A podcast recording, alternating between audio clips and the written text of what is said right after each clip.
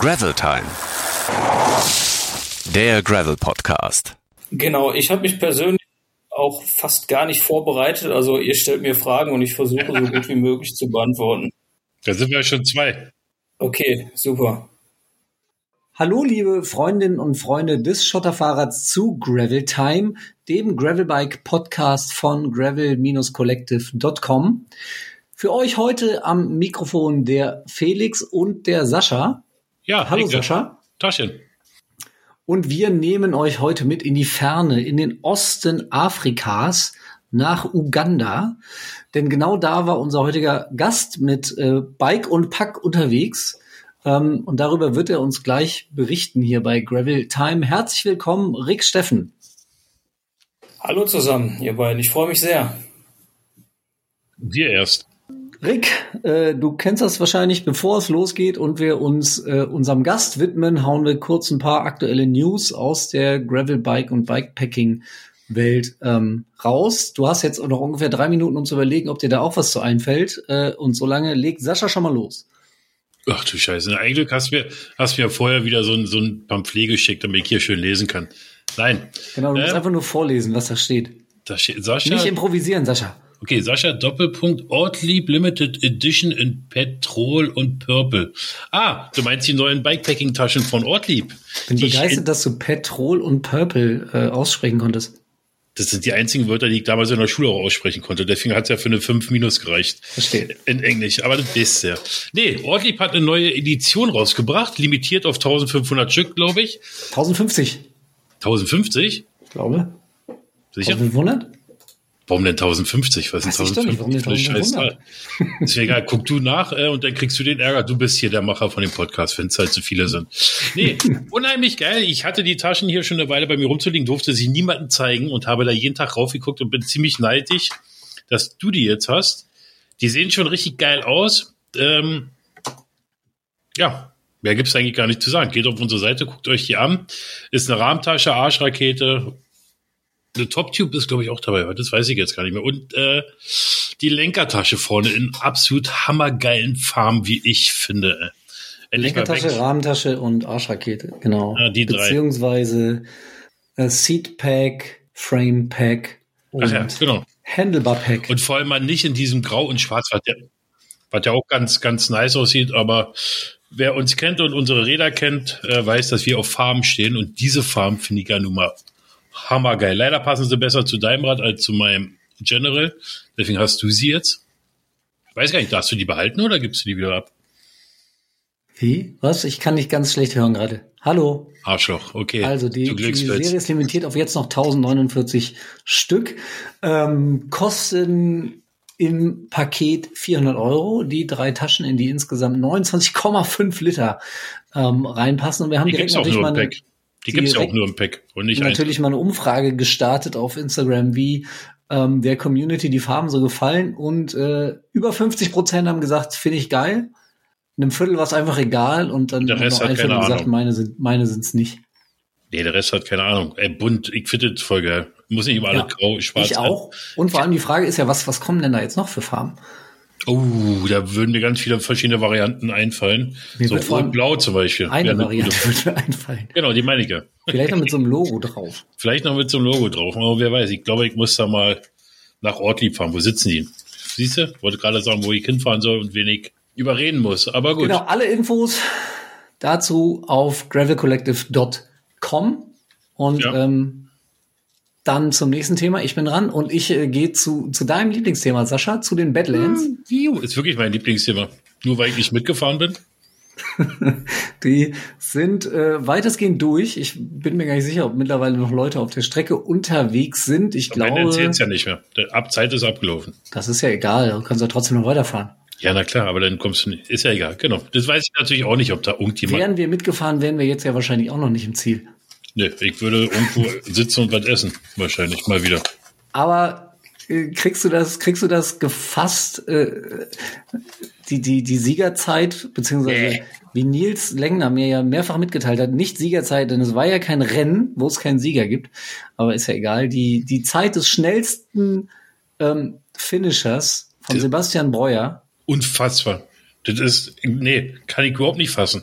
Ich kann vieles nicht fassen. Ich kann keine Milliarde Dollar fassen, gar nicht. Aber diese Zeit, obwohl ich nie da war, die ist für mich unglaublich. Es gibt ja schon viele Rekorde in dieser Disziplin von Jonas Deichmann bis, wie heißt der andere Franzose, Silk Road so schnell gefahren ist. Aber diese Zeit, 43 Stunden und paar zerquetsche, richtig? 43,5, ja, Ja. Für fast 800 Kilometer und 5 Milliarden Höhenmeter. Ja, und aber auch bei, bei 38 Millionen Grad im Schatten. Wer, wer sich regelmäßig äh, die Statements oder den Bericht von, von Robert angehört hat, der kann irgendwie nachvollziehen, was für eine unfassbare Hitze da herrschen muss. Ja. Egal, ob du nachts oder tagsüber fährst. Und denn in 43 Stunden, dieses Ding, der, der Typ muss ja gar nicht gepennt haben. Nee, das, äh, davon kannst du mal ausgehen. Krass. Das ist De definitiv. Und wir reden ja jetzt hier nicht von schönen Schotterstraßen wie äh, in Alta Badia oder Südtirol zum Beispiel, sondern von riesen fiesen Gelände. Und wenn Robert schon sagt, das ist ein fieses Gelände, dann ist das wirklich fieses Gelände, wer Robert Ja. nicht kennt. Also unfassbar, unglaublich. Nicht von dieser 43 Welt. Stunden, 36 Minuten hat der Sebastian Breuer dafür gebraucht. Übrigens auf dem gleichen Rad, auf dem auch Rick in Uganda unterwegs war, wie wir nachher noch lernen wollen. Haben die äh, sich werden. ausgetauscht? Ähm, schnellste Frau war Lael Wilcox, ja, auch die äh, berühmte, legendäre mit 57 Stunden 42 Minuten. Genau das Gleiche. Und Also- ähm, wir hatten ja auch viele Bekannte, die, die mitgefahren sind. Zum Beispiel der, der Jona Riechmann von Tales on Tires auf seinem neuen Bombtrack Hook XTC, der ähm, quasi zeitgleich mit Lael Wilcox ins Ziel gekommen ist, auch auf einem grandiosen 14. Platz in dem Rennen, das kein Rennen war. Mhm. Ähm, Luisa Werner, mit der wir ja auch schon eine Podcast-Folge gemacht haben, ist, ich glaube, zweit- oder drittschnellste Frau gewesen mit 63 Stunden, 40 Minuten. Ähm, Marion, äh, die Siegerin vom letzten Jahr, äh, Super Marion mit 67 äh, Stunden 41, äh, war, glaube ich, sogar auch noch, schn noch schneller als sie letztes Jahr war. Ja, Ähm, also echt Wahnsinn. Und ja, Robert, genau, der uns ja äh, regelmäßig berichtet hat, könnt ihr auch ähm, auf unserem Instagram-Kanal nachhören. Der hat es ja leider nicht geschafft. ja. Und Wegen ist ein paar 60 Kilometer vorm Ziel. Also konnte er wirklich fast schon das, äh, das Finisher-Bier riechen äh, mit dem Hitzschlag zusammengeklappt. Ihm geht's wieder gut mittlerweile, glücklicherweise, aber das Ziel hat er zumindest nicht mit dem Fahrrad erreicht.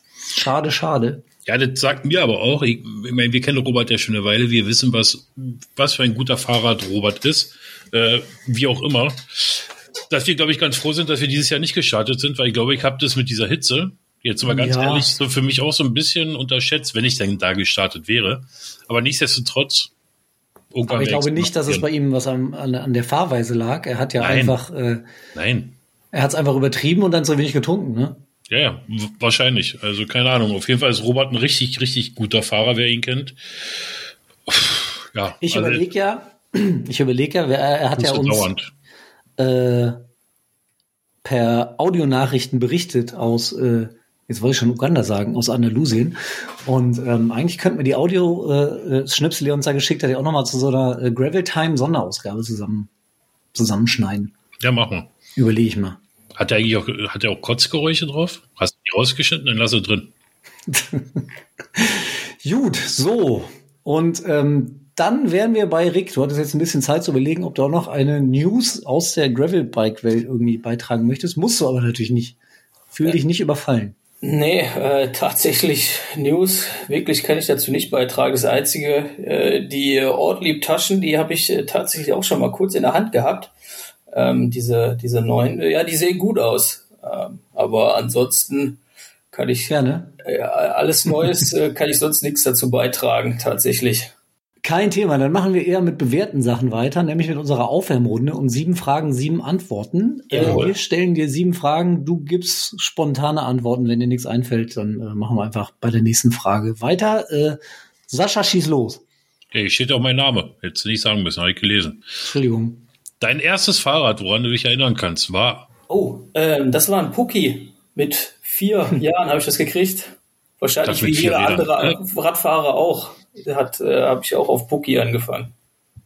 Tigerentendesign oder was war es für ein? Ähm, boah, da überfällt sie mich gerade. Ich glaube, es war rot. Es war rot, aber ob äh, speziell ein Thema dahinter stand, glaube ich nicht. Rot mit Pucki vorne drauf. Ich glaube, mein erster Draht war ein Ketka. Das hat vier Reifen. Das, das hatte ich auch nicht. Das hatte ich auch, Ketka. Ja. Jetzt ähm, könnte es vielleicht sogar sein, dass das Ketka auch vorher schon da gewesen ist, aber das kann man ja als Fahrrad äh, nicht in die Rubrik der Fahrräder eigentlich äh, einsortieren. Ketka ja. ist auch eine Band. Ähm, bergauf oder bergab? Mm, erst bergauf, um dann schnell wieder bergab fahren zu können. So. Genau so, ja. Jetzt muss ich diese lange Frage hier stellen. Was denkst du in dem Moment, wenn du von einer asphaltierten Straße auf den Schotterweg abbiegst? Mm, ich hoffe, ich habe die richtigen Reifen drauf. und, und bin ich gerade mit dem Rennrad unterwegs. Wenn ich mit dem Mountainbike unterwegs bin, dann freue ich mich sehr. Bin ich gerade mit dem Rennrad unterwegs und habe die falsche Route gewählt, dann kann das auch schon mal zu Aufregern eher führen, ja. Es gibt keine falschen Routen. Gibt, gibt, gibt nur falsche Reifen oder falsche Räder. Falsche, richtig. Genau. falsche Räder. Genau, genau. Merkt ihr das mal für unser nächstes T-Shirt, äh, Sascha? Oh ja, gut. Du musst rausschneiden. Waldautobahn oder Single Trail? Single Trail, ganz klar. Guter Mann. Ach, ich bin schon wieder. Mein peinlichster Fahrmoment war. Oh, der, der peinlichste Moment. Ja, ich glaube, ich hatte mal eine Radhose, die ähm, am Gesäßteil etwas durchgesessen war und äh, ja. bei dem bei dem richtigen Lichteinfall äh, konnte der der Hintermann äh, sehr gut alles beobachten, was er denn nicht beobachten wollte. ist mir dann aber erst nach der Tour dann äh, äh, gesagt worden. ja. Ein sogenanntes Radfahr Radfahrer-Dekoté. Äh, genau das, genau das, ja. Stellt sich natürlich die Frage, warum er dir das erst nach der Tour gesagt hat. Ich verstehe es bis heute nicht. Wahrscheinlich, weil er erst drei, vier Fotos machen musste. so, äh, an, an, den, an, den, an den coolen Mitfahrer, Fotos bitte an uns. Ja, klar, oh ja, auf jeden Fall. Fotos brauchen wir sowieso noch. Ja. Mhm. Zelt oder Kreditkarte? Zelt. Auf jeden Fall. Kreditkarte ist sowieso immer leer oder vergessen. Kenn ich. Ja. Äh, Bier oder Kaffee? Keins von beidem. Ich bin der Teetrinker. Grünen Tee so. mit Milch. Tee mit Milch und Honig. Ja, genau, Honig auch, ja. Hm. Glaube, die Antwort hatten wir noch nicht, glaube ich, tatsächlich. Sehr gut. Tee? Ja. Doch. Na, Aber nicht so präzise. Nee, präzise wäre welcher Tee? Ja, hat er ja. Hat er ja gesagt. Oder ja. meinst du jetzt noch die genaue Marke und. Die Sorte. Äh, ja, der, der grüne Tee. Also grüner Tee mit Milch, ja, und wie gesagt, äh, auch sehr gerne ein bisschen was Honig rein, ja, auf jeden Fall. Ja. Der Sascha, der ist ab und zu mal so ein bisschen unaufmerksam, da okay. wirst du dich aber ganz schnell dran gewöhnen gleich. Ich wiederhole mich was? gerne. ich habe meinen Namen gerade gehört. Hä? Wie? Was? Rick! Jawohl. Das hast du schon mal gut gemacht. Ähm, stell dich doch mal kurz vor. Äh, Rick Steffen, Gravelbiker und Feuerwehrmann. Was, was sonst sollten die Zuhörer noch über dich wissen, bevor wir hier äh, loslegen? Ja, ähm, Feuerwehrmann stimmt auf jeden Fall. Gravelbiker tatsächlich nicht so ganz. Ich würde mich selber eher als ähm, Mountainbike-Marathonfahrer einstufen. Und ähm, das Gravelbike, das fahre ich nebenbei immer sehr gerne, ähm, morgens zur Arbeit oder auch im Winter sehr viel oder halt eben auf den äh, Bikepacking-Touren, die ich dann hier und da mal mache.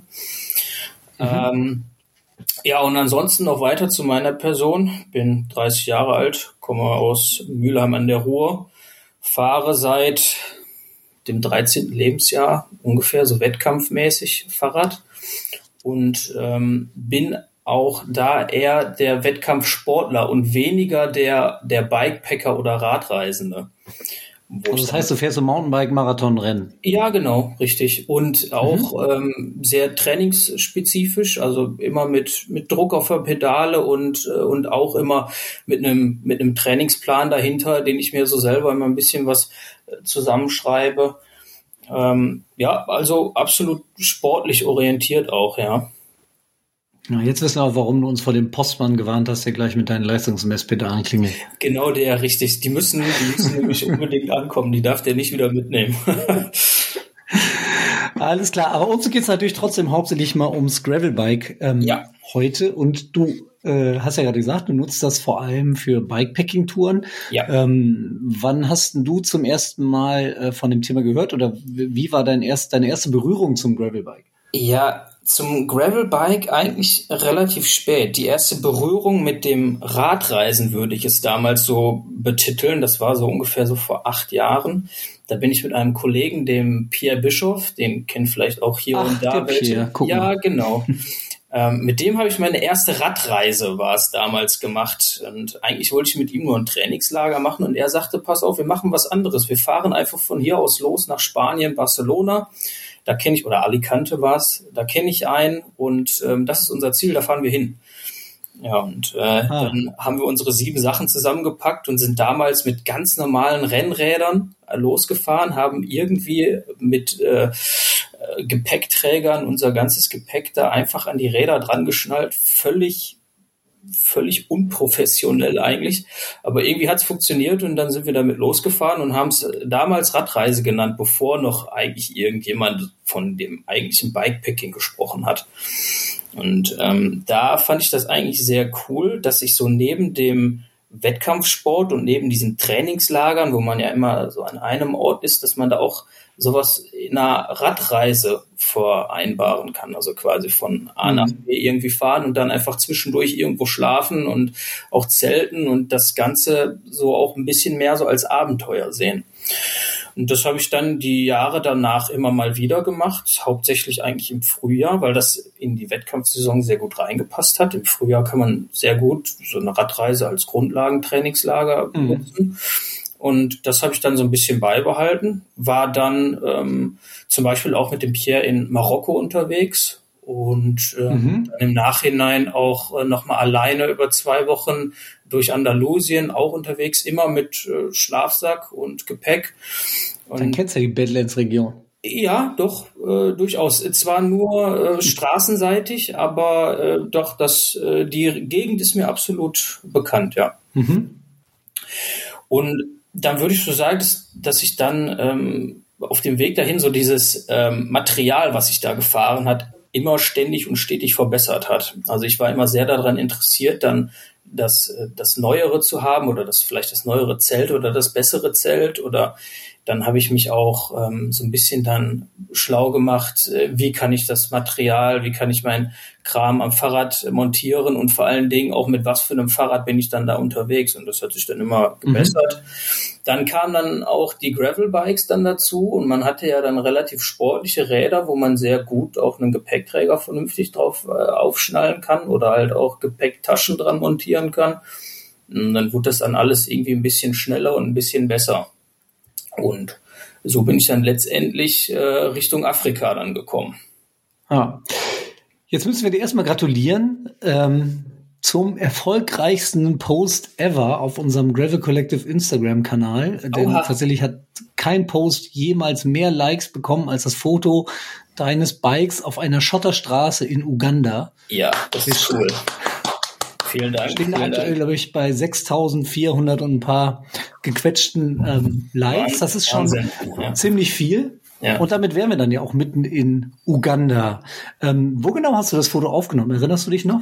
Ähm, genau, wo ich das aufgenommen habe, habe ich nicht ganz im Kopf. Ähm, es ist das allererste Gebirge gewesen, was wir auf der Trans-Uganda durchfahren haben. Das war Mhm. im, äh, im Osten von Uganda.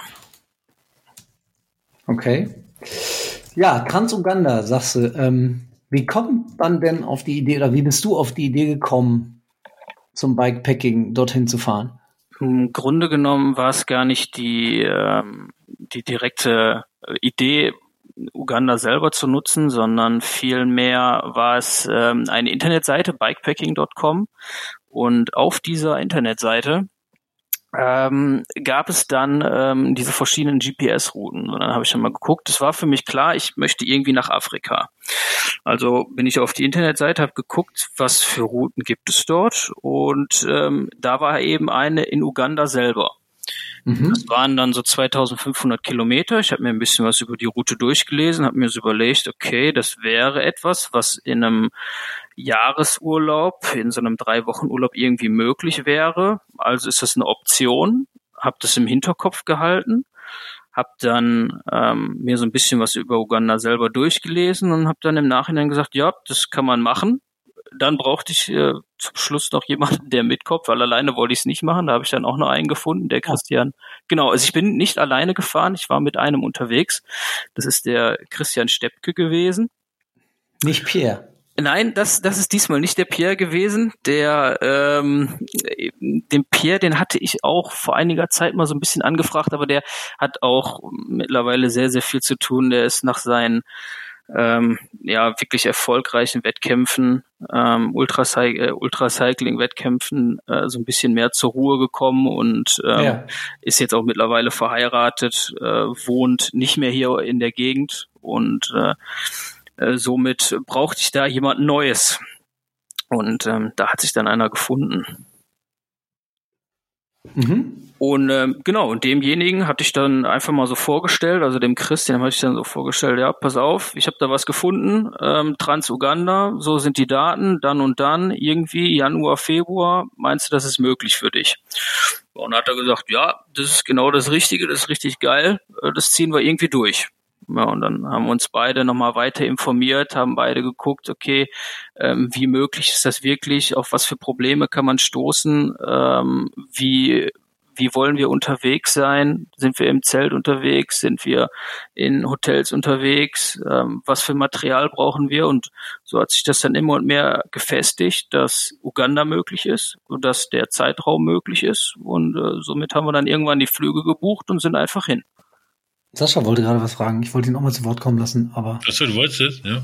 Also hat sich, ich wollte gerade fragen, wie du da angereist bist, aber dann seid ihr mit dem Flieger und den, und den Fahrrädern im Flieger angereist. Genau, richtig. Wir haben unser ganzes Gepäck haben wir in, ähm, in Radkartons äh, reingepackt. Nee, Moment, Quatsch haben wir gar nicht. Wir ähm, haben unsere ganz normalen Radkoffer genommen und ähm, haben dort die Räder verpackt, unser Gepäck verpackt, alles in die Kartons rein und ähm, sind dann dort vor Ort relativ dicht am Flughafen selber, haben wir uns dann ein, eine Unterkunft ausgesucht, vorher schon im Internet, die relativ gut bewertet war. Äh, und dort sind wir dann angereist, konnten dort unsere Koffer und Material, was wir jetzt direkt auf der Tour nicht brauchten, äh, zwischenlagern. Und der Plan war dann im Nachhinein, nach der Tour selber, auch genau dieses Hotel wieder anzufahren und dort dann unsere ähm, Radkartons, Radkoffer entgegenzunehmen und von da aus dann wieder zum Flughafen zurückzukommen. Und hat mhm. doch alles geklappt, der Plan. Das hat, das hat äh, soweit äh, gut funktioniert. Also unsere Der Plan war, klingt irgendwie so, als hätte es nicht geklappt. Genau. ähm, doch, doch, äh, absolut. Ähm, also wir hatten durchaus Schwierigkeiten unterwegs, ähm, aber ähm, mhm. im Grunde genommen der Plan, dass wir vor diesem Hotel losfahren und auch dort wieder ankommen, der hat funktioniert. Das immerhin. Absolut, ja. Und du hast gerade ja. gerade gesagt, du wusstest, dass du nach Afrika willst, auch wenn du vielleicht da noch nicht wusstest, dass es Uganda wird. Warum wusstest du Afrika? Warum? Was fasziniert dich? Warum Afrika? Ich bin mit dem Pierre schon in Marokko selber gewesen. Und das war ähm, sehr, sehr beeindruckend. Die, die Leute, das Land, die Kultur war absolut interessant und, und beeindruckend und man hat da sehr, sehr viel gelernt über alles. Und ähm, da hatte ich mir dann überlegt, okay, Marokko war schon cool, aber vielleicht doch irgendwie tiefer ins Afrika rein, weil man sagt ja eigentlich, Marokko ist nicht wirklich so das Afrika. Es gehört zwar zum Kontinent dazu, aber Afrika ist es eigentlich nicht. Also musste irgendwie was weiter drin sein. Und mhm. ähm, da, obwohl ich vorher Uganda selber überhaupt gar keinen Bezugspunkt zu hatte, ähm, haben wir uns dann da so ein bisschen was drüber durchgelesen und haben dann eigentlich festgestellt, ja, das ist cool, das ist sicher auch, den Verhältnissen entsprechend. Und ähm, so ist es dann letztendlich zu Uganda gekommen. Man sagt ja auch, Uganda ist die Perle Afrikas. Und das hat sich, ähm, hat sich dann super, super so ergeben. Ne? Mhm. Wahnsinn ist ja, das ist von Marokko, wenn du sagst, Marokko ist nicht so richtig, Afrika ja auch mal über 5000 Kilometer entfernt, ne? Ja, absolut. Also, Definitiv, ja. Das ist auch nochmal was ganz anderes, auch wenn es im Grunde genommen der gleiche Kontinent ist. Aber Land und Leute sind komplett verschieden. Absolut. Mhm. Was wir auch dann vor Ort äh, durchaus stark teilweise zu spüren gekriegt haben. Mhm. Inwiefern? Ähm, insofern, dass ich mir vorher so ein bisschen meine Gedanken gemacht habe, wie sind wir vor Ort unterwegs? Also ich hatte so ein bisschen meine Vorstellung, was erwartet uns vor Ort, weil ich mir so gedacht habe, okay, ich bin in Marokko gewesen, ich habe mir so überlegt, ähm, wie können wir vor Ort vielleicht zelten. Ähm, der Plan war, äh, einfach bei Leuten irgendwo vor Ort nachzufragen, ähm, gibt es die Möglichkeit bei euch im Garten oder irgendwo hier bei euch äh, zu übernachten in einem Zelt oder sonst irgendwie was, damit man einfach ähm, etwas hat, wo man, äh, wo jemand auf einen draufschaut, damit wir selber nicht in der Walachei, sag ich jetzt mal, oder ohne irgendeine Aufsicht übernachten müssen, sondern dass da zumindest jemand ist, der auf uns drauf guckt und von dem wir die Möglichkeit oder die äh, Erlaubnis haben, auch äh, bei ihm da zu übernachten. Das hat in Marokko sehr, sehr gut funktioniert, in Uganda selber aber schwieriger, weil die Kultur und die Menschen da doch noch etwas anders ticken und etwas anders sind. Und ähm, ja, das hat in dem Sinne uns so ein bisschen auch vor Problemchen geführt, vor Ort spontan Schlafplätze zu finden. Weil dort das Vertrauen fehlte oder? Ähm, ich würde nicht sagen das Vertrauen, sondern einfach ähm, die Menschen dort sind sehr, sehr nett. Jeder möchte einem helfen in, in Uganda. Das ist, das merkt man auch sofort. Ähm, aber was immer noch mit dahinter spielt, ist, dass du als weißer Mensch mit, mit deiner weißen Hautfarbe in diesem Land dort extremst auffällt. Und das kriegst du immer zu spüren. Also für die Leute dort bist du so wie ein leuchtender Weihnachtsbaum, für die ist die sehen dich von ganz weitem und, und wissen sofort, aha, da ist der weiße Europäer, der weiße Europäer, der hat sehr, sehr viel Geld. Zu dem müssen wir jetzt hingehen und äh, mit dem müssen wir kommunizieren. Vielleicht haben wir ja die Möglichkeit, etwas von ihm zu bekommen. Und das das ist sehr, das zieht sich immer durch, durch alles durch. Und es ist schwierig, ähm, sich dann mit den Leuten zu unterhalten, weil die, alle sind nett. Alle möchten sich mit dir unterhalten. Alle kommen sofort auf dich zu. Alle sind hilfsbereit. Aber dann dort etwas äh, herauszukristallisieren, möchte der mir jetzt helfen oder möchte der sich mit mir unterhalten, weil er an mir interessiert ist? Mhm. Oder möchte der eine Unterhaltung führen, um vielleicht dort etwas zu, von mir zu bekommen. Das also gibt es ja ganz sicherlich auch die Leute, die an dir interessiert sind und dir einfach nur helfen wollen. Ne? Genau, die gibt es da zuhauf, absolut. Und ähm, ich bin auch immer mit der Einstellung zu allen hingegangen am Anfang und habe die Einstellung gehabt, derjenige, der möchte mir nur helfen, der, der möchte selber jetzt wirklich nichts von mir. Das war dann doch zwischendurch immer so ein bisschen was anderes, wie sich dann im Nachhinein herausgestellt hat. Ähm, viele hm, haben dann geholfen, haben dann aber auch im Nachhinein sehr aggressiv die Hand aufgehalten und ähm, wollten dann auch für ihr, ihren Gefallen, den sie getan haben, oder vielleicht auch mir aufgedrängt haben, eine Entlohnung haben. Und ähm, das ist dann schwierig, oftmals solche Gefallen dann eventuell anzunehmen, weil man die Befürchtung hat, er möchte definitiv etwas von mir im Nachhinein dafür auch haben. Mhm. Ähm, und das war in Marokko etwas anders. Ähm, dort die Menschen sind auch unfassbar hilfsbereit, absolut, aber eher, weil sie dir helfen wollen und weniger, weil sie hoffen, im Nachhinein dafür etwas von dir zu bekommen. Mhm. Und ich glaube, man tut dann den Menschen dort in Uganda, die es da zuhauf gibt, wirklich zuhauf gibt, ähm, tut man dann Unrecht, indem man denen dann im Nachhinein, wie wir dann so in der letzten Woche es auch gemacht haben, ein bisschen mit Rückhalt entgegentritt.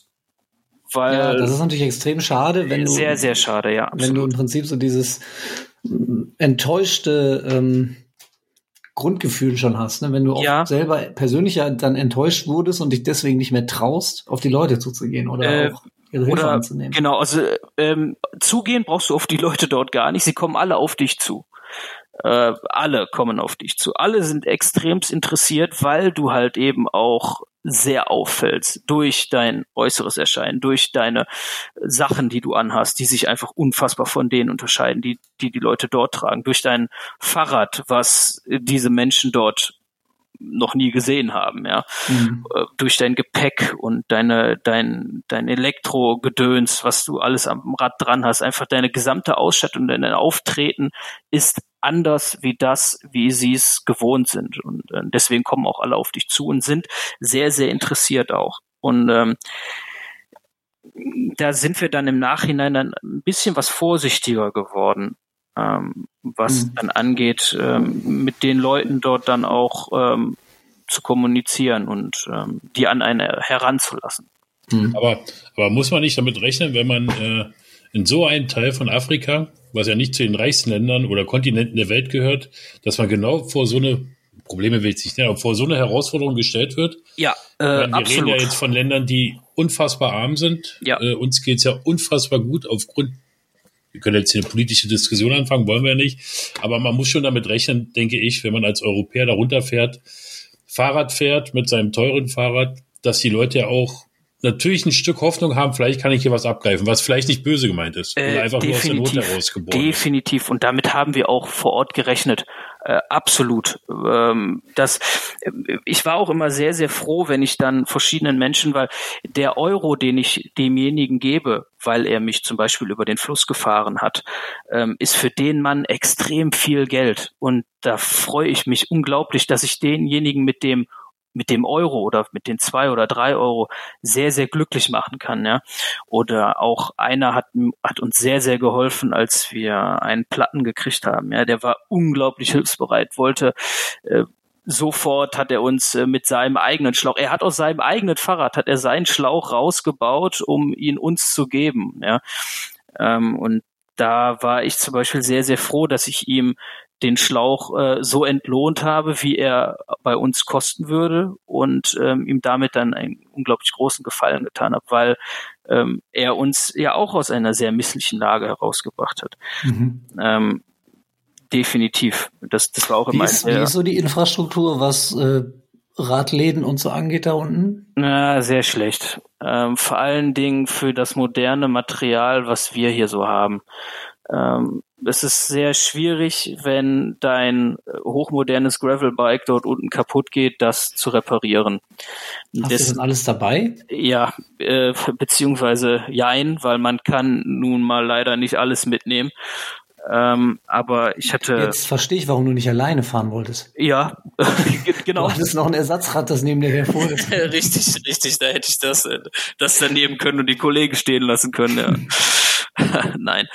Ähm, schwierig. Ähm, mit den modernen Rädern dort zu fahren, ist schwierig. Also es hat alles gehalten, äh, wo ich auch echt auf das Rad äh, zu sprechen komme, was ich da gefahren habe. Das ist ja das Rose Backroad gewesen. Es war ähm, ein super Rad, absolut.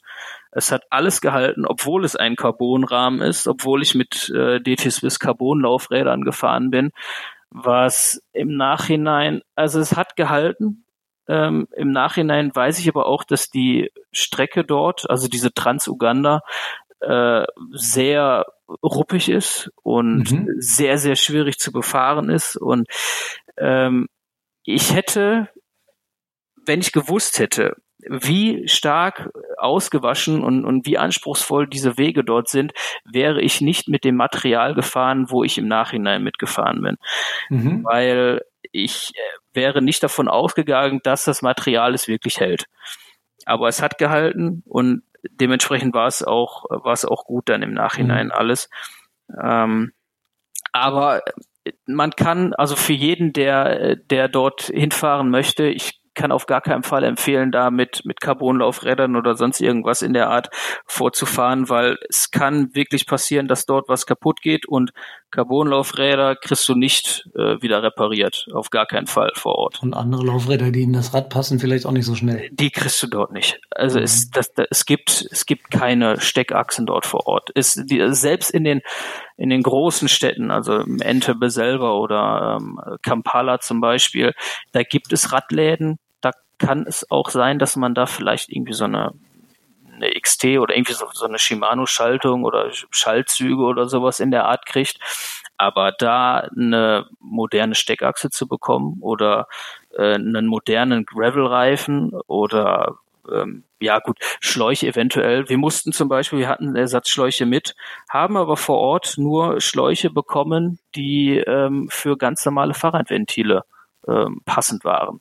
Mhm. Ja, und die Schläuche haben dann natürlich nicht in äh, unsere äh, hochmodernen Carbon, also meine Laufräder waren Carbon, die von dem Kollegen Gott sei Dank aus Aluminium.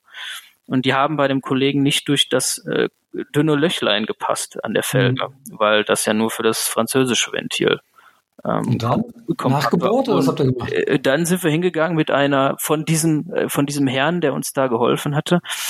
Ähm, der hatte eine kleine Rundpfeile und damit haben wir dann richtig, damit haben wir dann ähm, die Felge aufgefeilt, so dass der ähm, dass dieses dickere Fahrradventil durch die Felge durchgepasst hat. Ja. Krass. Und äh, wenn ich mir jetzt vorstellen müsste, dass ich ähm, das mit meinen Carbonlaufrädern hätte machen Boah. müssen, da hätte ich lieber gesagt, so pass auf, mir ist jetzt hier alles scheißegal. Ich nehme jetzt den nächsten LKW und fahre äh, zurück zu unserem äh, Endpunkt Hotel. Ich werde hier meine Carbonfelge definitiv nicht auffallen. Ja, und äh, äh, äh, da, da hätte dann die Uganda-Reise hätte dann da leider aufgehört, ne? Das heißt, tubeless wart ihr nicht unterwegs? Doch, wir waren tubeless unterwegs, aber nur anfangs. Im Nachhinein ähm, hat sich dann ein größeres Loch in den Reifen reingebohrt, was tubeless-mäßig leider nicht mehr zu flicken war. Und ähm, somit ist dort dann die mhm. Milch entwichen, die wir drin hatten. Und wir mussten auf Schlauch wechseln. Es wäre der absolute Game Changer wäre gewesen, wenn wir vor Ort einfach äh, 100 Milliliter Milch in einer Flasche als Reserve mitgenommen hätten. Also dann hätten wir einfach mit so einer, mit so einer Dichtwurst das Loch gestopft, äh, ein paar Milliliter Milch nachgefüllt und dann hätten wir tubeless weiterfahren können. Aber diese Milch hatten wir leider nicht dabei und äh, somit mussten wir dann äh, auf den Schlauch wechseln. Und mhm. das war wirklich ein großer Fehler, weil ähm, durch diese ruppige Strecke und den doch recht schmalen Gravel-Reifen muss man mindestens vier, fünf Bar Luftdruck fahren, um nicht ständig Durchschläge Ui. zu, richtig, es ist ganz, ganz schlimm, um nicht ständig Durchschläge zu kriegen. Und ähm, ja, trotzdem. Aber es tut doch weh, dann. Es, ja, es so tut weh. Dauernd. Ja, ja, ja, es tut, es tut weh. Es war auch dann äh, sehr ruppig für den Kollegen. Also ich konnte Tubeless Gott sei Dank bis ganz zu Ende fahren. Ähm, bei dem Kollegen, der hatte dann leider äh, den einen Platten, da mussten wir dann den einen Schlauch einziehen und äh, dann nahm eigentlich das Übel so ein bisschen seinen Lauf, weil einfach die Schläuche nicht gehalten haben auf den ruppigen Strecken mit der Beanspruchung und den vielen Kilometern, die wir da mhm. jeden Tag gefahren haben. Mit und was so, für einer Bereifung seid ihr denn gefahren? Weißt ähm, du das? Ich ja, ich bin mit äh, mit Schwalbereifen gefahren, äh, mit dem G1 Byte vorne und dem äh, ich glaube G1 Street oder sowas heißt oder oder G, G1 normale Speed. oder Speed eventuell irgendwie sowas in der Art. Ähm, den habe ich hinten gefahren. Das war eine super Kombination. Der hat auch einen Top-Pannenschutz gehabt in einer 45 Millimeter Breite. Das, ah, hat, das würde ich wissen. Ja, genau, 45 Millimeter Breite war das. Das hat super funktioniert. Der Kollege hatte allerdings einen etwas schmaleren, ich glaube, es war ein 38er Kontinentalreifen. Der hat auch viel mitgemacht, allerdings dann bis zum Schluss am Vorderreifen dann leider diesen, diese eine Panne dann nicht mehr. Und ab da ja, nahm halt eben wirklich das Übel so ein bisschen seinen Lauf, weil einfach die Schläuche, die wir vorne reingezogen haben, den Ansprüchen da mhm. nicht standgehalten haben. Und somit ging dann ein Schlauch nach dem anderen, ging dann hinfort, bis wir im Nachhinein keine mehr hatten. Das hat, glaube ich, zwei Tage gedauert. Das war dann zwei, drei Plattfüße pro Tag.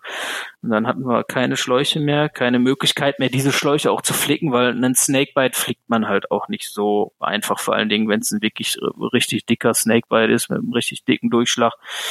Da, da packt man keine Flicken mehr drauf. Dann, ja. An dieser äh, Stelle muss ich mal schöne Grüße an Malte von der Küste loswerden. Er weiß schon warum. So. Ich, hätte, ich hätte gesagt, ihr hättet Corey mitnehmen sollen, der hätte euch den Reifen dann einfach wieder zusammengenäht. Nee, nee, Malte, Malte weiß schon, warum ich ihn jetzt erwähne.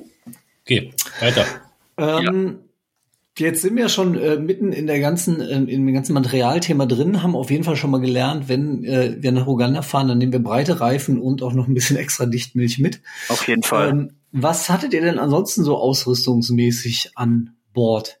Wir sind extrem leicht unterwegs gewesen, weil ähm, wir haben uns auch vorher sehr, sehr viele Gedanken darüber gemacht, was nehmen wir mit. Wir wollten sehr wenig Gepäck dabei haben und haben auch vorher absolut alles eingespart, was man denn überhaupt einsparen konnte. Das war auch der absolut Inklusive richtige Weg. Dichtmilch. Und dann sind wir noch in den Felgen rumgefallen nachher. Richtig, genau. Die Dichtmilch, die hätten wir verdammt normalerweise mitgenommen, aber ja, da haben wir eingespart. Ähm, wir haben an den Klamotten zum Beispiel. Ich hatte keine Unterhose mit, weil ich ähm. habe genau richtig. Ich hatte nicht eine Unterhose mit, weil ich habe ja sowieso den ganzen Tag nur die Bib Shorts an und zum Abend hin habe ich dann auf eine Sporthose gewechselt und da, darunter brauche ich keine Unterhose anziehen. Also habe ich sie weggelassen. ähm, ich hatte tatsächlich äh, nur ein paar Socken mit, weil ähm, wir haben tagsüber die normalen Socken getragen und am Abend haben wir dann so Sockenstrümpfe oder so, so, so Schuhsocken sind das gewesen. Also es sind dann quasi unsere Schuhersatz war das. Wir hatten Radschuhe mit und dann als äh, Schuhe hatten wir dann so ähm, Socken mit, so, so wie dicke Stoppersocken, sowas in der Art, wo man dann auch mhm. äh, über einen äh, Weg oder so einen Waldweg laufen kann, ne, ohne sich da die Füße weh zu tun.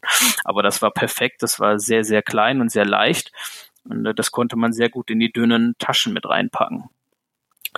Zusätzlich hatte ich dann genau zwei äh, Bib-Shorts, also zwei Radsporthosen hatte ich dann äh, dabei. Ich habe nur ein Trikot gehabt weil uns auch klar war, wir werden sehr warme Verhältnisse äh, dort vor Ort kriegen. Also war es halt von Vorteil, dass wir keine großartigen Wintersachen mitnehmen mussten. Mhm. Dann klar haben wir uns dann für äh, abends äh, eine lange Jogginghose irgendwie sowas eingepackt und äh, auch einen langen Pullover. Da haben wir, habe ich hauptsächlich auf so Merino-Kleidung gesetzt auch einen Merino-Shirt hatte ich dann für den Abend noch dann dabei. Die Trikots, die wir hatten, waren auch aus Merino-Stoff. Ich habe das immer am Abend irgendwie durch Wasser habe ich das ausgewaschen und äh, über Nacht dann trocknen lassen. Habe das gleiche Trikot am nächsten Tag wieder angezogen. Hm. Hat gut funktioniert, hauptsächlich auch, weil es eben äh, dieser Merino-Stoff war. Ne? Das klappt tatsächlich schon ziemlich gut, ne? Ja, ähm, muss ich auch sagen, definitiv. Also normalerweise habe ich im normalen Training ja immer die ganz normalen Funktionstrikots an, die tue ich nach drei Stunden Training in, in die Wäsche, weil die einfach furchtbar stinken. Ja. Ähm, das passiert mit so Merino-Trikots nicht. Was auf der anderen Seite, die Trikots sind natürlich auch nicht so atmungsaktiv. Ne?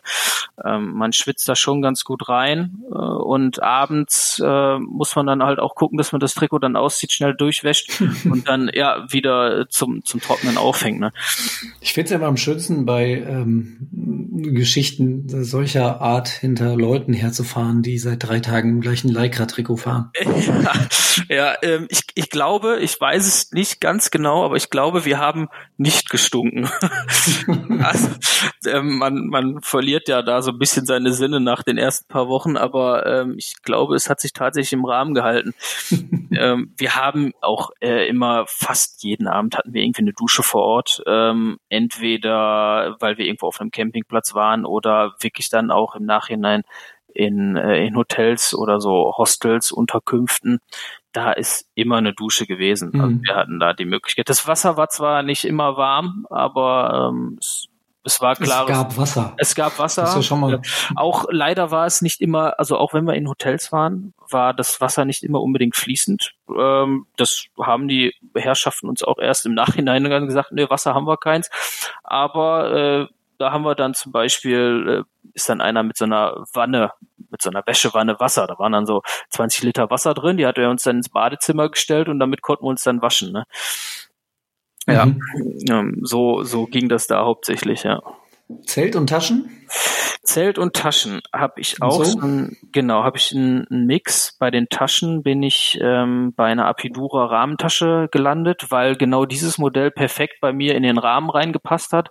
Nicht, mhm. weil ich jetzt sagen würde, Apidura finde ich total toll oder irgendeine andere Marke finde ich toll. Ich habe darauf geachtet, dass, dass der Rahmen 100% ausgefüllt ist äh, von den Ecken her und dass das super passt. Mhm. Und ähm, da hast du das gemacht? Bist in, bist in den Laden gegangen, ja. hast du probiert oder hast ja. du? Ich habe mir vorher ein bisschen was im Internet habe ich mir angeguckt, habe dann so überlegt, passt das oder nicht und bin dann vor Ort in den Radladen reingegangen. Dafür habe ich auch ein paar Kilometer in Kauf genommen, weil ich unbedingt äh, die Taschen an meinem Rad dran machen wollte. Ich hatte nämlich zum Beispiel bei der Epidura-Tasche war es so, die haben mir vorgeschlagen, ich glaube, es war ein ein drei ich sage jetzt einfach mal drei Liter Modell, aber in Wirklichkeit hat das vier Liter Modell reingepasst in den Rahmen. Mhm. Und ähm, das war war sehr gut, weil ich das dann halt eben vor Ort ähm, einmal austesten konnte und dann ähm, habe ich das dann einmal so dran gehalten und dann dort auch direkt vor Ort so gekauft. Ähm, dann eine Oberrohrtasche habe ich auch noch genommen, ebenfalls von Apidura. Ähm, nicht von der gleichen Serie. Ich glaube, die obere Tasche, das ist die Racing-Serie gewesen, mhm. weil auch da der Rahmen super gut ausgefüllt worden ist. Ich hatte also die Möglichkeit, da oben auch ähm, ein bisschen was Material reinzupacken. Da war dann hauptsächlich so ein bisschen Elektrokrams drin. Ähm, einen Leatherman hatte ich dann noch da drin und äh, auch Kameragedöns zum Beispiel. Ähm, genau, und dann am Heck, also quasi als Arschrakete, obwohl man die Tasche nicht als Arschrakete bezeichnen kann, ähm, war das dann von Restrap ein, ähm, ein ja, eine Tasche, die man hinten an den unter den Sattel schnallen kann.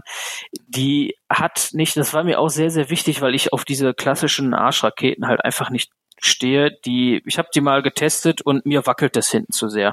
Wenn ich da im Wiegetritt unterwegs bin, dann, dann äh, wackelt das hinten zu sehr. Ich, ich mag das nicht und deswegen wollte ich unbedingt eine Tasche haben, die hinten nicht so weit aufbaut. Das heißt natürlich auch, dass ich nicht so viel reinpacken kann. Also muss ich etwas mehr Material wieder so ein bisschen in die Rahmenmitte reinsteuern und eventuell auch vorne an den ähm, an die beiden Gabelholme. Mhm. Ähm, Genau so. Und dann hatte ich dann hinten diese Restrap-Tasche dran, die war auch super. Das war ist so ein Modell, wo eine, so ein ganz normaler Sack drin ist, der dann in ein Geschirr eingespannt wird. Ja. Und äh, das hat gut funktioniert. Äh, das war super. Äh, zusätzlich dazu habe ich dann eine Nalgene-Flasche. Das sind ja diese, ich glaube, die kommen aus Amerika. Ähm, das sind diese anderthalb Liter Flaschen, die habe ich mir dann in den Rahmen reingebaut. Da habe ich dann auch einen Flaschenhalter, habe ich mir selber gebaut, äh, weil ich da im Internet nicht wirklich was Passendes gefunden habe, was dann wiederum sehr gut in den Rahmen reingepasst, weil da war es mir auch sehr wichtig, dass das alles schön, der ganze Rahmen so gut wie möglich ausgefüllt ist, also dass ich da keinen Platz verschenke. Also war dann an das Sattelrohr hinten die große anderthalb Liter Nalgene-Flasche dran und vorne dann eine 950 Milliliter ähm, Elite-Flasche als normale Radflasche in diesen normalen Maßen, wo dann auch ein normaler äh, Flaschenhalter drauf gepasst hatte. Was heißt den Flaschenhalter selber gebaut? Hast du dir den geschweißt oder hast du gemacht? Ja, äh, den, den, den, den habe ich mir dann geschweißt. Äh, aus aus äh, kleinen Stahlstreben ist er dann geschweißt und äh, Löcher reingebohrt, so dass der dann an den äh, Rahmen dran passt, in die ganz normalen vorgegebenen äh, Flaschenhalter-Aufnahmen. Äh, okay. Genau. Zusätzlich dann noch mit einem Kabelbinder zusätzlich montiert, weil natürlich die Flasche, also es sind ja dann anderthalb Liter gewesen, also entsprechend anderthalb Kilo. Äh, da habe ich mir dann gedacht, es könnte vielleicht ein bisschen was viel sein für diese beiden etwas kleineren Flaschenhalteraufnahmen. Dann habe ich dann noch einen zusätzlichen Kabelbinder dann äh, drauf montiert. Ja, das hat äh, super funktioniert. Es war zwar schwierig, die Nalgene-Flasche selber während der Fahrt zu nutzen, deswegen hatte ich dann halt vorne die 950 Milliliter ähm, Radflasche und mhm. dann zwischendurch habe ich dann einfach von der Nalgene-Flasche in die Radflasche vorne umgefüllt und so ja. ähm, hatten wir dann immer nochmal neues äh, Wasser dann zusätzlich. Das gleiche System hatte auch der Kollege von mir gefahren. Das heißt, du hast dann so zweieinhalb Liter dabei ungefähr? Äh, ja, genau, zweieinhalb Liter, richtig. Mhm. Dann zusätzlich ebenfalls ähm, in die Radmitte, das war auch sehr wichtig, dann eine, eine Werkzeugflasche. Da habe ich bei dem äh, Backroad den großen Vorteil, dass man unter das Rahmenrohr ebenfalls einen Flaschenhalter montieren kann an ganz normalen äh, Flaschenhalteraufnahmen.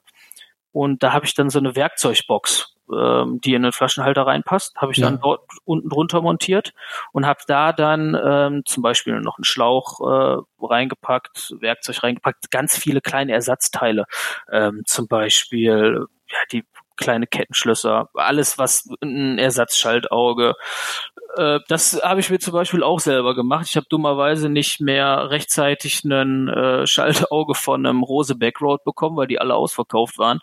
Also habe ich mir das Schaltauge, was äh, ich am Backroad dran hatte, ganz genau angeguckt und habe dann einfach aus einem kleinen Aluminiumblock mir eins äh, selber gefeilt, was dann ja wahrscheinlich nicht perfekt funktioniert hätte, aber besser als gar keins.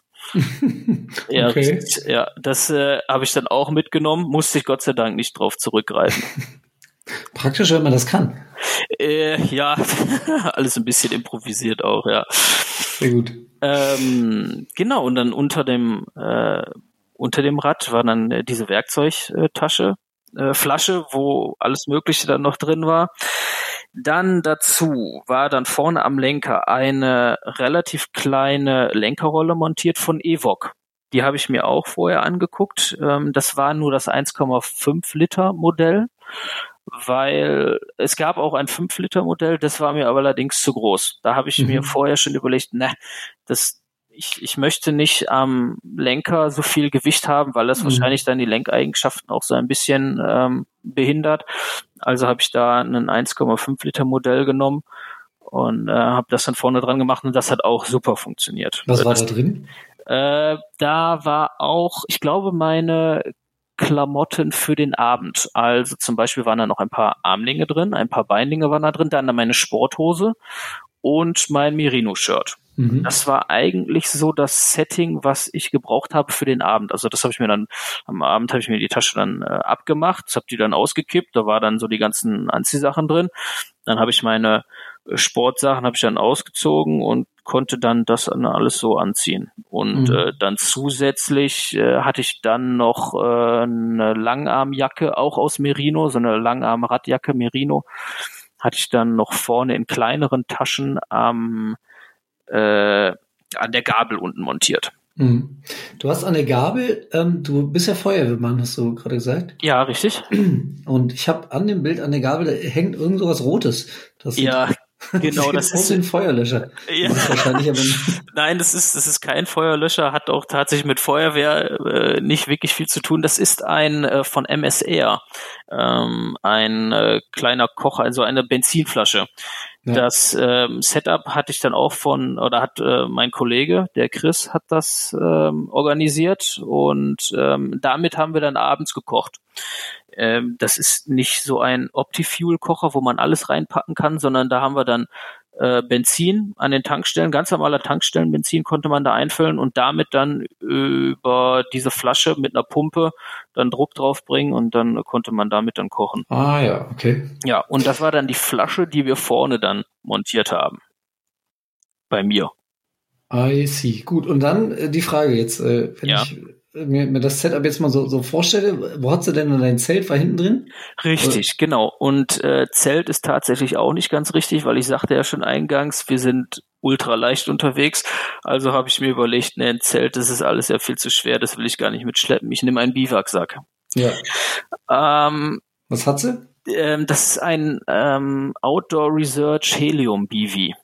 Mhm. Ähm, äh, das ist, wenn man sich jetzt den Biwaksack vorstellt, ist das noch das bequemste an Biwaksack, was es so gibt, weil ich habe das ist so ein Mischmasch zwischen ähm, Einmannzelt und Biwaksack.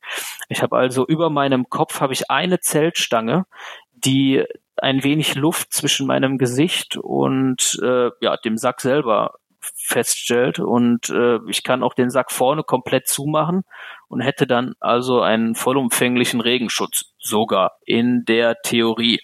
In der Praxis ist es unfassbar unbequem, man schläft sehr, sehr schlecht in diesem Sack. Es ist, auch wenn es ein super Material ist und es sehr atmungsaktiv auch in der Theorie ist, aber der der Atemdunst, der einem da rausgeht, der, der wird sich, der sammelt sich einfach vorne im Gesichtsbereich und ähm, da entsteht äh, ordentlich Feuchtigkeit. Mhm. Okay. Ähm, genau, also also eher keine kein Daumen hoch jetzt von ähm, äh, doch, doch, wenn man wenn man weiß, wie man wie man unterwegs ist. Äh, es war für den für den Einsatzzweck war es perfekt, weil ich habe jetzt zum Beispiel, es hat nicht geregnet in den Nächten, wo wir draußen waren, also konnte ich das Gesichtsteil konnte ich hochklappen und einfach nur ein Mückennetz dann äh, stattdessen verwenden. Und so ist dann die ganze Atemfeuchtigkeit relativ direkt ins Freie rausgegangen. Es hielt sich also in Grenzen. Hätte es aber geregnet, vor allen Dingen dort im Gebirge, dann wäre es echt absolut falsche Wahl gewesen. Also der Kollege zum Beispiel, der hatte so ein ultraleicht Zelt dann dabei. Der hätte bedeutend gemütlicher geschlafen wie ich. Mhm. Ähm, für ähm, für die laue Sommernacht äh, auf jeden Fall, wenn man wenig Gewicht dabei haben möchte und nicht unbedingt die bequemste Nacht haben möchte, äh, dann ist das eine super Sache. Möchte man aber jetzt drei oder vier Wochen oder noch länger wirklich jede Nacht in den Dingen pennen und vor allen Dingen auch eine erholsame Nacht haben, dann nicht, auf keinen Fall. Also Ah, dann würde ich klar. lieber, da würde ich lieber noch mal ein Kilo mehr investieren und vielleicht ein Ultraleichtzelt oder irgendwie sowas in der Art dann. Zumal, also die gibt's ja tatsächlich auch wirklich, ist nicht ganz günstig unbedingt dann, aber so Schweine klein und leicht mittlerweile. Also. Äh, Ja, ja, genau. Okay, dann haben wir jetzt viel über Ausrüstung und Reifenbreiten Ja. und äh, Pannen gesprochen. Ja. Ähm, jetzt würde ich aber natürlich gerne mal ein bisschen was über das Land und die Landschaft hören und wie es euch eigentlich da ähm, gefallen hat. Äh, erzähl doch mal. Ähm, Wie war denn das Essen? Das was waren so deine Highlights? Ja. Äh, oh, Sascha ist aufgewacht. Ja, ich, bin, äh, ich dachte, wir machen es mal wie beim Radio. Da, wenn du immer bei dem Morgenmagazin haut ja auch immer einer ab und da werden immer alte Kommentare eingespielt, wenn man so eine Sendung durchhört. Ich dachte, das machst du jetzt auch. Warst du gerade im Außeneinsatz oder was? Ich war gerade mal zwei Stunden auf unterwegs und jetzt dachte ich, spielst einfach nachher mal was ein. Nee. Ja, was klar. gibt's denn da Leckeres zu futtern? Das ist ja in so Ländern dann doch für den europäischen Magen ähm, ja, ja, sehr ja. abenteuerlich. Ja, ähm, apropos europäischer Magen und so weiter, ähm, da hatten wir auch durchaus äh, Probleme mit. Der, der Kollege, der Chris, der hat äh, zweimal äh, fiese Magen-Darm-Probleme gekriegt. Aber das, das Problemchen will ich jetzt mal nach hinten stellen, wenn ich jetzt erstmal auf die was Positives auf die Landschaften zu, zu sprechen komme. Und die sind wirklich atemberaubend und wirklich wunderschön. Ganz andersartig, wie man es hier irgendwo in Deutschland oder Europa sich denken kann.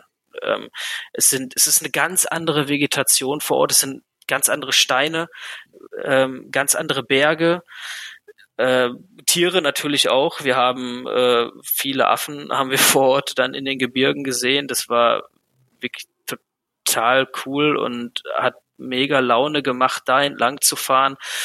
Äh, super schön. Kann ich nur wirklich jedem empfehlen. Das ist äh, total geil. Es ist, also man ist da aus dem Staunen teilweise wirklich nicht mehr herausgekommen. Wir sind gefahren, haben nur noch nach oben, rechts und links geguckt und nur noch den Mund offen, die Augen offen. äh, ja, total geil. Da, da springen die Affen über dir durch die Bäume. Ähm, Wahnsinn wirklich. Nicht, nicht jeden Tag und halt eben hauptsächlich auch nur in den Gebirgen natürlich. Aber wenn man dann dort in den sehr bewaldeten Gebieten ist, äh, ist es da definitiv so. Wo es dann wiederum anders ist, ist so ein bisschen in den Städten, weil ähm, Uganda ist sehr, sehr dicht besiedelt, meint man gar nicht. Aber ähm, überall sind Leute, überall sind kleine Hütten. Und ähm, da, wo überall die Leute sind, sind natürlich auch wenig Tiere. Mhm. Also muss man sich, ähm, wenn man denn seine Reise da plant, doch äh, sehr an die Wälder und sehr an die Berge orientieren, um dann auch ähm, viele Tiere und Vegetation so kennenzulernen. Hattet ihr ähm, dabei auch außer Affen irgendwelche äh, Situationen, die vielleicht ein bisschen spannender oder vielleicht sogar auch sogar gefährlicher waren? Äh, weiß nicht, Nilpferde oder Gorillas Ja, oder was ja. es sind? Ähm, wir sind ja, also es gibt ja auch zum Beispiel Nationalparks und es gab eine sehr lustige Situation. Äh, wir wussten, ähm, okay, heute ist eine Tagesetappe, es geht durch einen Nationalpark durch. Und ja, wir haben uns auch nicht wirklich viel Infos über die Tour herangezogen. Wir sind eigentlich einfach nur oftmals der Linie nachgefolgt und haben dann auf das reagiert, was uns so äh, entgegengeworfen wurde. Aha. Und ja, genau. Und so kam es dann dazu, dass wir ähm, Richtung einem Nationalpark gefahren sind und irgendwann war dann dort eine Schranke, die Schranke, die war offen. Wir sind also ganz durchgefahren und irgendwann wurde, wurden die Menschen wurden weniger und Häuser wurden weniger, bis gar keine mehr da waren und wir standen mitten im ja, in, in der Natur eigentlich. Und ähm, das hat uns schon sehr gewundert. Okay, sind wir weitergefahren und dann haben auch schon die ersten Tiere äh, uns, also zum Beispiel so ein Warzenschwein, wie man es ganz klassisch aus König der Löwen, hier der Pumba, mhm.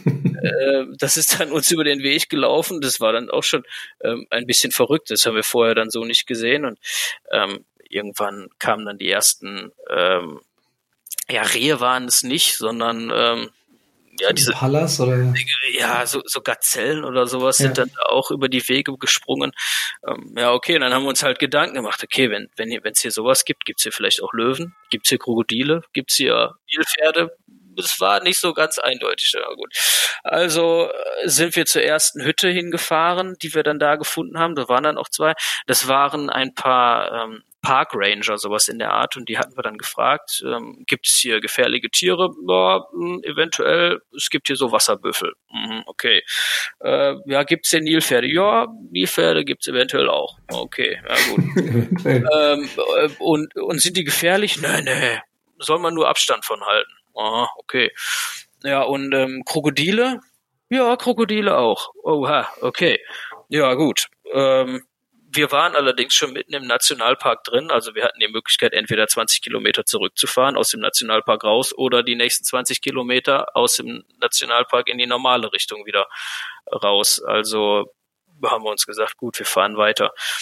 Ähm, und es war dann doch wirklich noch ein Abenteuer. Ähm, es sind ein paar größere Tiere uns auch über den Weg gelaufen. Am Tag davor hat es auch ganz, ganz fies geregnet. Also die Wege waren extremst verschlammt, was die Gravelbikes absolut an ihre Grenze gebracht hat. Es war nach, es war so ein richtig dicker, dicker, fester Lehm, der sich da in die Schaltung und Peanut Butter. Ja, genau das, genau das hat überall am Rad geklebt. Die Räder waren in kürzester Zeit 10, 20 Kilo schwerer wie vorher. Mhm. Es war alles vollgesaut und äh, ja, das, das war auf jeden Fall so das, das Abenteuer für den Tag.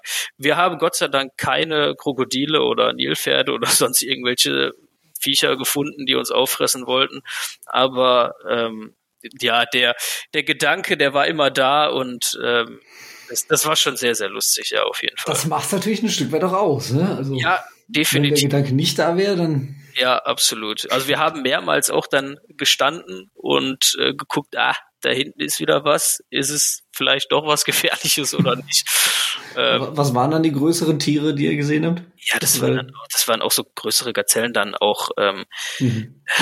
Ich kenne mich in der Tierwelt nicht so aus, aber so irgendwie so Elchgröße oder sowas hatten die dann teilweise. Ne?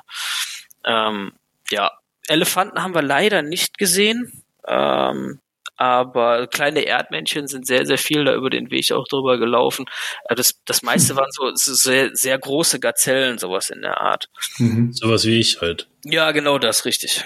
Ja, man nennt mich auch im Fachkreisen die Gazelle. Gazelle, Definitiv. Ja. Ja, ja. Vor allem am Buffet. Genau.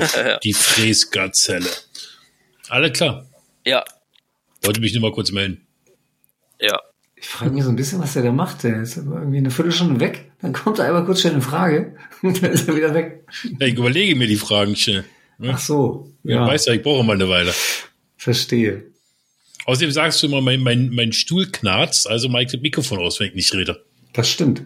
Also, tschüss. Du könntest dir einfach einen anderen Stuhl suchen. Hab keinen anderen Stuhl. Verstehe. Dann mach's halt im Stehen. Das mache.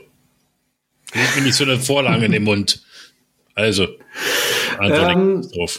Eine, eine wesentliche Frage, die ich mir hier notiert habe, weil ich das vorher nicht wusste, was jetzt aber ziemlich klar durchklingt. Ihr habt das alles ähm, bis auf den Track den ihr euch ähm, besorgt habt, selbst organisiert Ja, ähm, ja. Wir haben absolviert. keine Hilfe von außen oder sagen wir offizielle Hilfe, die wir irgendwie bezahlt hätten. Äh, Ja, keine organisierte Reise, kein Event. Nein, gar nichts, gar Mhm. nichts in der Art. Es war alles irgendwie selber gemacht.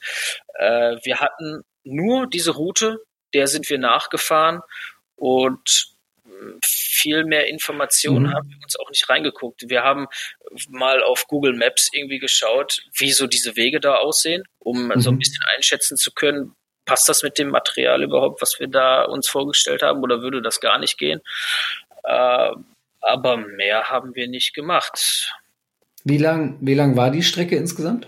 Ja, die Strecke ist äh, 2500 Kilometer gewesen. Wir sind Mhm. nicht alles gefahren, äh, um vielleicht dann auch auf die äh, Problemchen dann so hinzukommen. Ähm, wir sind eigentlich fast immer gefahren. Wir sind auch alles in allem sehr, sehr gut durchgekommen, aber es, wir haben nicht die ganze Strecke geschafft. Heißt, Ähm, wir mussten zwischendurch ein bisschen was abkürzen. Das heißt also, die Runde hat einen es ist ein Kreis. Man kann es sich so ein bisschen kreisförmig vorstellen. Und ähm, somit haben wir die nach innen hin hier und da immer ein bisschen was abgekürzt. Die Route selber geht fast 90 oder ich glaube sogar über 90 Prozent nur über Gravel Roads, was äh, sich so im Grunde genommen erstmal sehr, sehr schön anhört, aber auch gerade bei den Streckeneigenschaften unfassbar kräftezehrend Mhm. ist. Also dann zwischendurch mal einen Tag einzubauen, der einfach über eine asphaltierte Straße geht, ist wirklich nicht verkehrt. da willst du irgendwann einfach nur mal ein bisschen Strecke machen zwischendurch, ne? Ja, richtig, genau. Wir hatten natürlich auch ein wenig den Zeitfaktor. Ähm, auf bikepacking.com wird die Runde mit ähm, 50 Tagen angegeben. Wir hatten 19.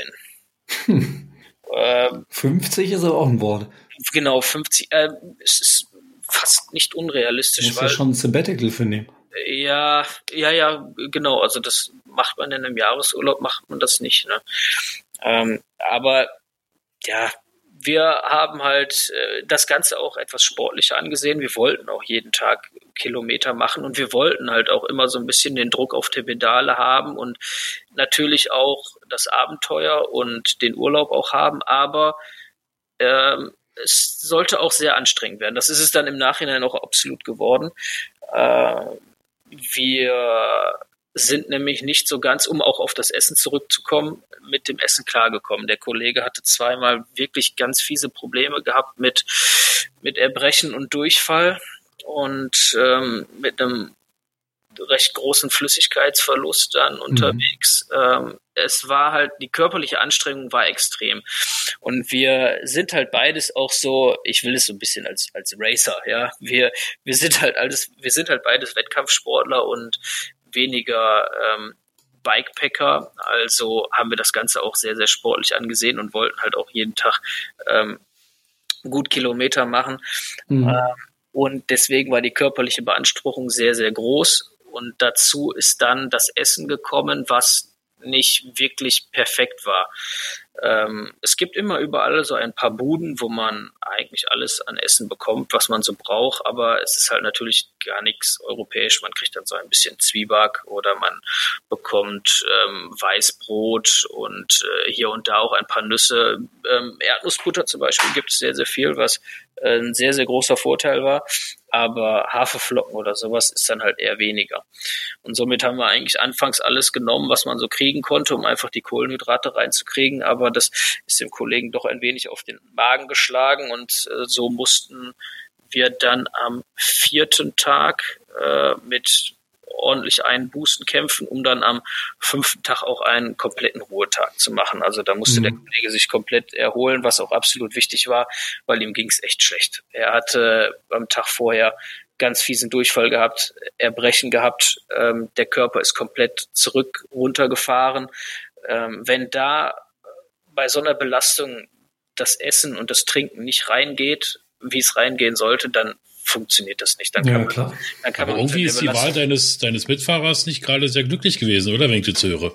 Äh, nein, Essen. Nein, das, das, das würde ich gar nicht sagen. Also ich bin äh, tatsächlich sehr, sehr zufrieden mit meinem Mitfahrer, weil ähm, bei ihm hat die Einstellung immer gepasst. Und ähm, das war das mir am aller, allerwichtigsten. War so auch nicht gemeint. Ja, äh, nein, gar nicht. Das, das weiß er auch. ja, ähm, jeder hat so einen Klotz am Bein. Felix hat ja auch mich. Also. Nee, nee, nee, nee. Also das, das, das würde ich, das würde ich tatsächlich bei ihm gar nicht sagen, ähm, weil er ist ein, ein unfassbar harter Hund. Ähm, leistungstechnisch mit Sicherheit ein wenig was hinter mir, aber dafür wirklich sehr, sehr hart und äh, hat einen, einen hm. eisernen Willen und äh, steckt auch nicht zurück. Und ich habe ihm das öftere gesagt, ja, dann schieb doch mal den Berg hoch hier. Und er sagt, ja, aber du fährst doch auch, dann muss ich auch fahren. Ja gut, okay. Und so ging das dann die ganze Zeit. Ähm, ja, also wirklich ein, ein, super Typ, extrem hart und seine Einstellung hat immer gepasst und das war mir das Allerwichtigste. Äh, jeder kann da mal ein paar gesundheitliche Probleme kriegen, aber er hatte immer Bock, er wollte immer weiterfahren, er hat das Projekt selber immer im Fokus gehabt und das, äh, mhm. das würde ich sogar echt fetten Respekt da aus, ähm, aussprechen, weil er hatte halt eben Probleme und unter den Problemen noch so einen Kampfgeist und so einen Willen zu haben, das so auf dem Leistungslevel hinter mir durchzuziehen, äh, ist, ist krass auf jeden Fall, definitiv. Und somit ähm, ist da die Wahl definitiv absolut richtig gefallen. ähm, und ähm, wir haben auch schon nächste Projekte geplant ähm, zusammen. Also da, da bin ich auch mega froh, dass ich da so jemanden gefunden habe, der ähm, ähnlich bekloppt ist auf dem Level wie Aha, ich. Was habt ihr vor? Ähm, ja, eventuell vielleicht auch etwas längeres. Wir wollen äh, gegeben, aber es, es steht auch absolut noch in der Planung und wir wissen gar nicht, ob man es umsetzen kann. Wir wollen vielleicht etwas länger mal nach Shanghai fahren, über ein halbes Jahr zum Beispiel. Oder ähm, auch so eine Reise zum Nordkap äh, stellen wir uns ganz mhm. gut vor. Oder vielleicht auch durch Amerika. Ähm, oder auch andere Bereiche in Afrika selber.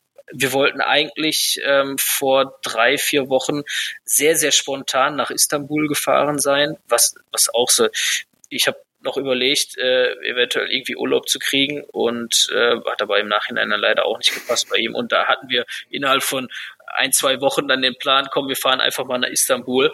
Ja, warum? Ja, weil wir es können und weil es geil ist. Und ähm, ja. Dann müsst ihr einfach von Köln aus die 18 nehmen und dann seid ihr ruckzuck da. Ja, richtig, richtig, genau. Ähm, also ihr habt ziemlich viel vor, höre ich raus. Wir müssen mal so ein bisschen auf die Uhr hier gucken, sonst ja. ziehen wir gnadenlos. Ähm, was ich jetzt aber noch ganz interessant fände, du hast jetzt viel erzählt, vieles war toll, manches ähm, vielleicht nicht so, aber insgesamt würdest du äh, zur Nachahmung raten? Würdest du den Leuten empfehlen, macht das unbedingt auch, geht nach Uganda und geht da Bikepacking ja. fahren? Ja, würde ich sagen, auf jeden Fall. Man muss allerdings der Typ dafür sein. Man mhm. muss ähm, auf jeden Fall weltoffen sein, was ich anfangs so ein bisschen mit der Kultur und mit den Leuten dort angesprochen habe. Ähm, dafür muss man geschaffen sein und das, das muss man auch akzeptieren. Wir fanden es ähm, teilweise sehr, sehr cool und äh, sehr erfahrungsreich und wir haben auch sehr, sehr viel so gelernt. Ähm, aber man muss es können mhm. ne, mit, mit den Leuten dort halt eben umgehen und diese Offenheit auch besitzen. Und äh, wenn man das hat, dann ist das super und man wird unfassbare Erfahrungen dort machen, äh, unglaubliche Natur und Leute und Kultur kennenlernen, äh, Wahnsinn. Und äh, nicht großartig planen, nicht überlegen, kann man es machen oder nicht, oder einfach, ähm, einfach hin und durchziehen. Und dann auf das reagieren, was vor Ort kommt und nicht unterkriegen mhm. lassen. Und dann läuft das. Du hast eingangs erzählt, dass ihr, äh, dass du mit Pierre äh, Bischof in Marokko auch unterwegs warst, dass, dass dir das ganz toll gefallen hat. Wir haben allerdings auch aus Marokko schon von Frauen gehört, die da ziemliche Probleme hatten und nicht so glücklich waren. Ähm, gerade wenn sie alleine unterwegs waren, ja. wie würdest du das in Uganda sehen, da alleine ähm, alleine als, als Frau, Frau unterwegs? Ich ich weiß es tatsächlich nicht, ähm, nicht hundertprozentig. Ich würde alleine als Frau sowieso in Afrika nirgendwo durch die Gegend fahren. Ähm, ähm, ich würde auch alleine als Mann nicht durch Afrika fahren. Aber äh, ja, ja, äh, aber ich glaube, als, als Mann ist es nochmal etwas anderes als als Frau. Äh, das heißt nicht, dass man, dass ich da jetzt ein absolutes Verbot für aussprechen würde, weil auch als es gibt genügend Frauen, die fahren seit, ja. seit Jahren durch Afrika alleine und denen ist nie etwas passiert. Also im Grunde genommen ist es ja auch da immer so, man hört nur die Sachen, die schlecht gelaufen sind. Und ähm, die vielen Frauen, die da lang gefahren sind und die einfach total Tolles und Schönes erlebt haben, von denen hört man ja dann vielleicht gar nichts. Ja. Mhm. Ähm, deswegen würde ich da auch sagen, lieber machen als nicht machen, aber alleine empfehlen würde ich es persönlich nicht, sondern immer zu zweit. Man kommt einfach viel durch Probleme besser durch. Man hat immer noch einen zweiten, der einen in einer schlechten Phase irgendwie unterstützen kann mhm. und äh, auch aufbauen kann. Und meistens macht es ja auch mehr Spaß. Äh, genau, richtig. Also ich persönlich könnte es, also ich bin durch Andalusien bin ich damals auch äh, drei Wochen alleine gefahren. Es war cool, aber ähm, gemacht bin ich dafür auch nicht. Ähm, ich, ich teile das dann lieber mit jemandem, den ja. ich dabei habe. Das ist, äh, das ist wesentlich besser und macht wesentlich mehr Spaß. Nimm doch mal den Felix mit, der freut sich bestimmt. Ja, das können wir machen. Nach Andalusien. Richtig. Das das, das wäre noch okay. Er hört ja. dann immer so komische Musik manchmal auf dem dann Fahrrad. Muss, dann muss Pierre aber auch mitkommen. Äh, ja, ich, ich werde ihn mal anschreiben, mal gucken, was er dazu sagt. Mach mal. Auf jeden Fall, ja, gerne. Kann er, dem kann er sich nicht verwehren. Ja, okay. okay, dann äh, würde ich sagen, äh, vielen lieben Dank, dass du dir die Zeit genommen hast und von deinem Abenteuer Uganda berichtet hast. Das war sehr interessant. Ja, ich bedanke mich auch für die Zuhörer.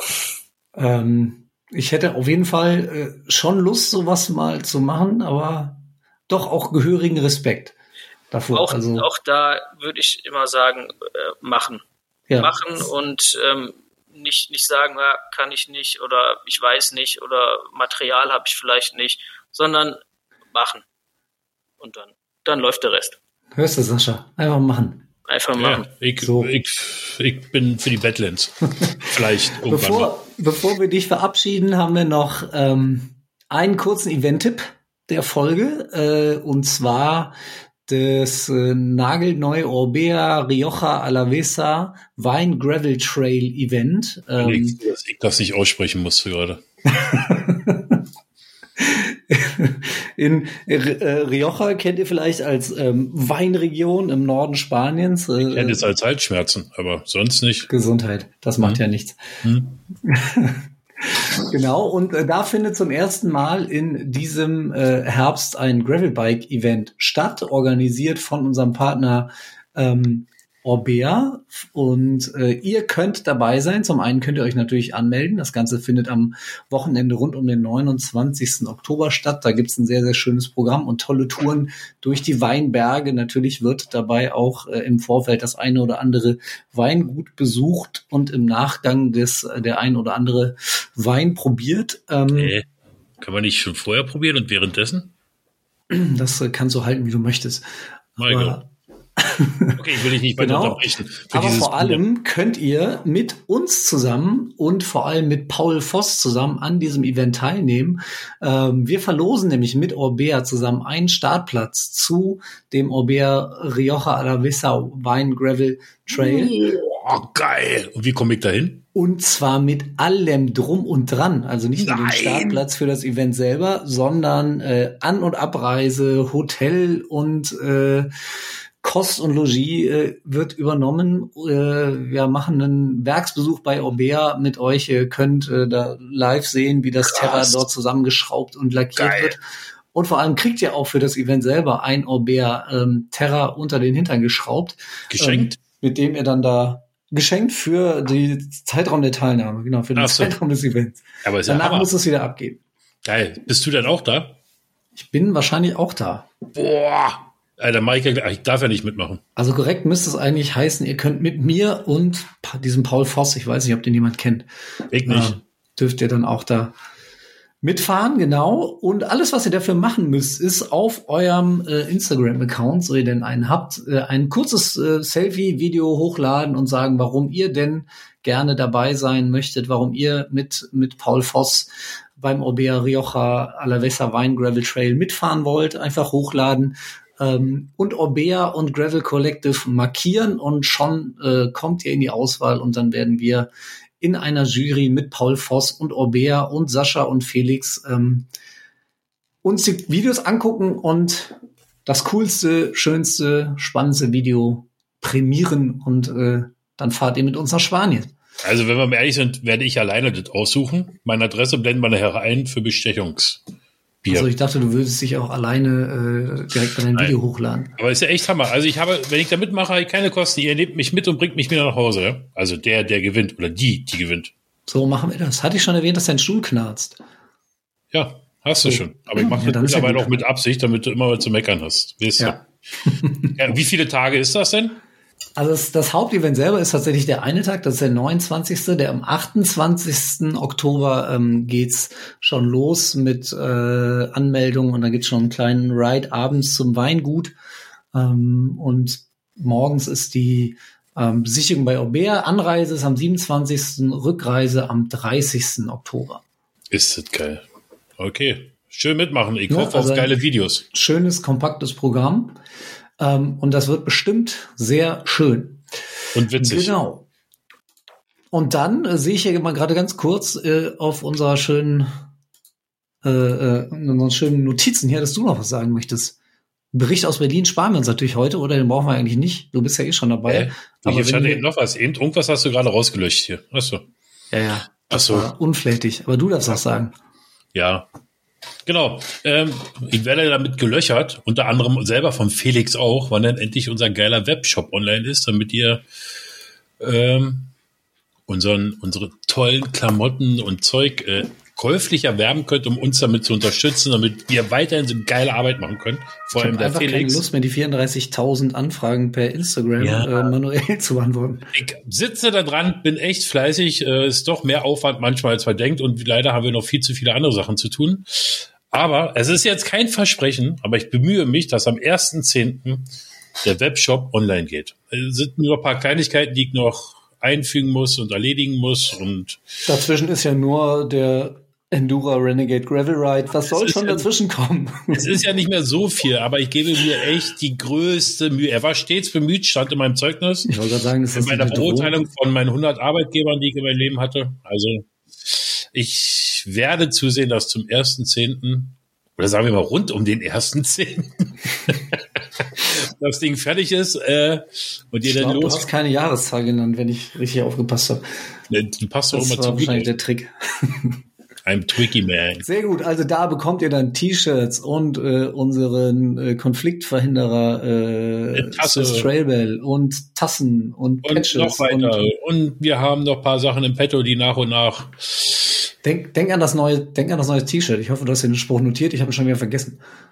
Äh, äh, äh, äh, äh, es gibt keine falschen Untergründe, nur die falsche Bereifung. Irgendwie so. Sehr gut. Okay, dann reicht's Papa. auch. So, müssen wir Ricky nicht mehr noch lange äh, warten lassen.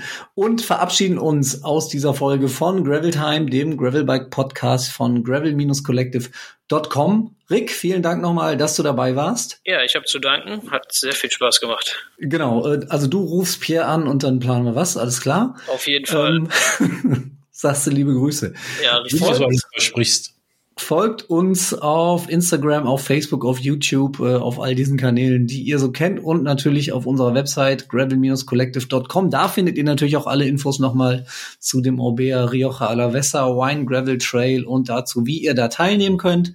Ansonsten ähm, hören wir uns in zwei Wochen, vielleicht zwischenzeitlich schon mal mit unserem Badlands Robert Extra Sonderspezial. Ähm, macht's gut, Gravel on. Bis dann. René Hauen. Tschüssikowski. Tschö. Tschö. Mö. Mit Ö. Jetzt lässt er die Aufnahme noch weiterlaufen, damit er irgendwelche Schnipse kriegt. Ich Den muss euch kurz passt. eben entschuldigen, weil jetzt, Jetzt kommt meine Garmin-Pedal. Echt? Ich bin in Pünktlich drei zu Minuten Ende wieder da. Kleinen geil. Moment. Geil. Hast du, hast du auch Aufnahme? Ja, wa? Geil. Na, das passt ja. Jetzt muss der noch rein. So, tschüss. Tschüss.